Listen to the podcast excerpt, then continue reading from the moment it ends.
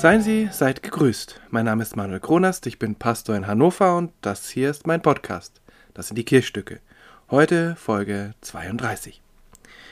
Die letzten Folgen waren Sonderfolgen, Audioandachten der Paul Gerhard Kirchengemeinde in Hannover-Badenstedt zu Weihnachtsliedern, klassischen, modernen. Und es freut uns sehr, dass Sie großen Anklang gefunden haben. Und ich freue mich, dass ihr nun weiter dabei seid oder dass Sie nun ganz neu dazugekommen sind. Jetzt wieder im kürzeren Format, ohne Weihnachtslieder. Aber Weihnachten lässt mich doch noch nicht ganz los und dafür habe ich auch eine gute Entschuldigung. Nicht nur, dass bei uns der Baum noch steht. Denn traditionell dauert die Weihnachtszeit mindestens bis Epiphanias oder Dreikönig, also bis zum 6. Januar. Manche sagen sogar bis zum Ende der Epiphaniaszeit, also bis zum 30. Januar oder bis Maria Lichtmess am 2. Februar. Wie dem auch sei, zum Jahreswechsel sind wir komfortabel immer noch mitten in der Weihnachtszeit. Aber eben auch an der Schwelle zu einem neuen Jahr 2022. Wahrscheinlich sind die meisten von uns etwas vorsichtiger geworden mit Sätzen wie dieses Jahr, also nächstes Jahr, werden wir Corona aber wirklich hinter uns lassen. Doch die Hoffnung ist da. Und schließlich ist Corona nicht alles. Gibt es noch viele andere Ängste, aber auch Hoffnungen, und gar nicht so wenige Menschen freuen sich auf das neue Jahr. Nicht auf alles vielleicht, aber auf schöne Lebensstationen. Auf eine Hochzeit, die Geburt eines Enkelkindes, einen neuen Arbeitsplatz, die Volljährigkeit, die Rückkehr eines Kindes nach langer Zeit. Doch die Ängste gibt es auch, die ganz großen und die kleinen nagenden. Es ist die perfide Eigenart dieser Pandemie, dass sie die kleine nagende Angst zum Dauerzustand gemacht hat. Zumindest bei vielen Menschen. Man kann ja gar nichts mehr planen, höre ich oft weil eben die Pandemie alles zunichte machen kann und manchmal von heute auf morgen. Das Kaffeetrinken mit den Freundinnen, den Urlaub, die Bewerbung, die Hochzeit oder überhaupt die Planbarkeit des Alltags. Wir brauchen also für dieses neue Jahr nicht nur eine Impfung gegen das Virus, sondern auch eine Impfung oder irgendeine Medizin gegen diese kleine hartnäckige Angst, die an unserem Selbstbewusstsein nagt. In diesen Tagen verfolgt mich ein Text, der so gar nichts mit der Weihnachtsgeschichte zu tun hat, oder doch? In vielen der etwas lässigeren Zivilisationen am äußersten Ostrand der Galaxis hat der Reiseführer per Anhalter durch die Galaxis die große Enzyklopädia Galactica als Standardnachschlagewerk für alle Kenntnisse und Weisheiten inzwischen längst abgelöst. Denn obwohl er viele Lücken hat und viele Dinge enthält, die sehr zweifelhaft oder zumindest wahnsinnig ungenau sind, ist er dem älteren und viel langatmigeren Werk in zweierlei Hinsicht überlegen. Erstens ist er ein bisschen billiger, und zweitens stehen auf seinem Umschlag in großen freundlichen Buchstaben die Worte keine Panik. So steht es im Prolog der Science-Fiction-Parodie Per Anhalter durch die Galaxis von Douglas Adams. Eines meiner Lieblingsbücher, vielleicht ist es mir auch deshalb in den Sinn gekommen. Außerdem aber ist keine Panik eine Übersetzung von Don't Panic. Und das könnte ich auch mit Fürchtet euch nicht übersetzen. Ein Kernsatz der Weihnachtserzählungen. Die Hirten hören ihn von einem Engel. In Per Anhalter durch die Galaxis geht es um einen ganz gewöhnlichen teesüchtigen Engländer Arthur Dent. Der findet sich plötzlich als unwillkommener Anhalter auf einem dreckigen Raumschiff wieder – dieses Raumschiff wiederum hat eben die Erde gesprengt, um Platz zu schaffen für eine Hyperraumumgehungsstraße. Arthur wird begleitet von seinem außerirdischen Freund, Ford Prefect, und dessen elektronischem Buch. Es heißt Per Anhalter durch die Galaxis und auf seinem Umschlag steht eben Don't Panic. Es enthält nämlich jede Menge Tipps, wie abenteuerliche Personen sich günstig in der Galaxis durchschlagen können. Information ist also der Schlüssel. Aber nicht irgendeine Information. Die gäbe es in der Enzyklopädie Galactica, aber eben viel langatmiger und lebensferner, sondern die maßgeschneiderte Information, also eine Information, die Anhalterinnen und Anhaltern helfen soll, auch denen, denen gerade ihr Heimatplanet weggesprengt wurde. Don't panic. Fürchtet euch nicht, sagt der Engel zu den Hirten in der Weihnachtsgeschichte des Evangelisten Lukas. Wovor sollen sich diese namenlosen Hirten auf den namenlosen Feldern nahe der Provinzstadt Bethlehem nicht fürchten? Vor der leuchtenden Macht der Engel? Vor ihrem Außenseiterdasein am Rande der Gesellschaft? Vor der römischen Besatzungsmacht? Vor der Endzeit? Letztlich wissen wir nicht mit letzter Sicherheit, wovor diese Hirten sich tatsächlich gefürchtet haben. Der Text legt zwar nahe, dass sie von der gewaltigen Präsenz dieser strahlenden Engel überwältigt sind, aber ich kann mir vorstellen, dass die anderen Gesichtspunkte auch mitspielen, weil dann ergibt die weitere Verkündigung des Engels mehr Sinn.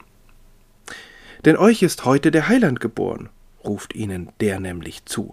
Euch meint euch Berufsgenossinnen und Genossen des Königs David, der auch Hirte war, wofür ihr euch aber nichts kaufen könnt.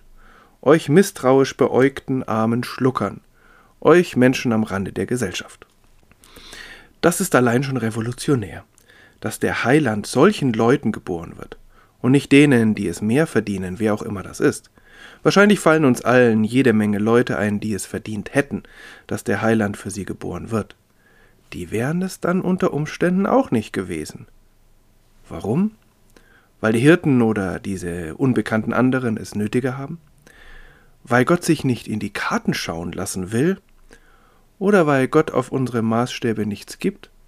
Oder vielleicht, weil es immer Menschen gibt, die durch jedes Raster fallen, die keiner auf dem Schirm hat. Noch anstößiger ist dieses Zeichen, das die Hirten bekommen. Ein Kind in Windeln gewickelt und in einer Krippe liegend. Windeln. Gerade das notwendigste und in gewissem Sinn auch demokratischste Kleidungsstück eines Kindes ist das Zeichen. Eines, was sie alle tragen. Und eines, mit dem sich dieses Kind gerade nicht von anderen Kindern unterscheidet. Als Zeichen also irgendwie völlig unbrauchbar, aber als Symbol für Gottes Vorgehensweise irgendwie genial. Die Krippe wiederum macht klar, dieser König, dieser Heiland wird eindeutig unter Niveau geboren. Und das nicht zufällig, sondern mit voller Absicht. Auch hier wieder. Die Geburt geschieht dort, wo niemand, aber auch wirklich niemand mit ihr rechnet.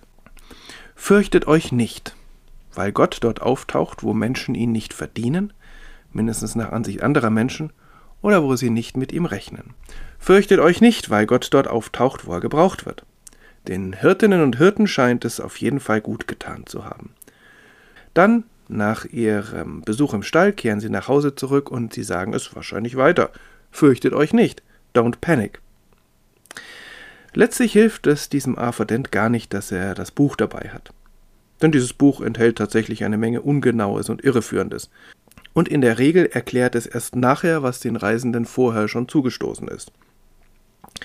Was Arthur hilft, ist, dass er nicht alleine ist. Dass da Ford Prefect ist und Trillian und Marvin manchmal sogar Safert. Es ist die Gemeinschaft, die ihn trägt, aber was für eine Gemeinschaft.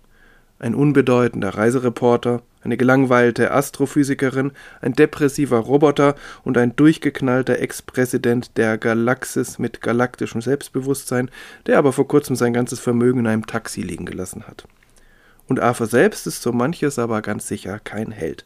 Und dennoch ist diese Gemeinschaft erfolgreich, sofern man in Adams Romanen überhaupt von Erfolg sprechen kann. Auch in der Krippe kommen ungewöhnliche Bekanntschaften zustande. Schon in der Weihnachtsgeschichte deutet sich das an. Mit den Hirten, die da plötzlich hereingeschneit kommen, mit dem Bauhandwerker und seiner Frau, die da ein Kind an einem ungewöhnlichen Ort bekommen, mit den Sterndeutern aus dem Morgenland, also man könnte sagen mit ausländischen Zauberern, All die kommen dort zusammen und vernetzen sich irgendwie, auch wenn sie sich vielleicht nicht direkt treffen. Aber das wurde ja alles fortgeschrieben und erweitert ähm, in der Geschichte der Krippenspiele. Unzählige Menschen haben sich und andere dort an die Krippe geschrieben und zahllose Tiere noch dazu. Das Kind auf jeden Fall, das in dieser Krippe liegt, wird später als Erwachsener einen beispiellos diversen Kreis von Frauen und Männern um sich scharen. Die Evangelisten haben versucht, das zu strukturieren und so ein bisschen an die Gepflogenheiten ihrer Zeit anzupassen, also den Frauenanteil etwas zu verringern und so weiter.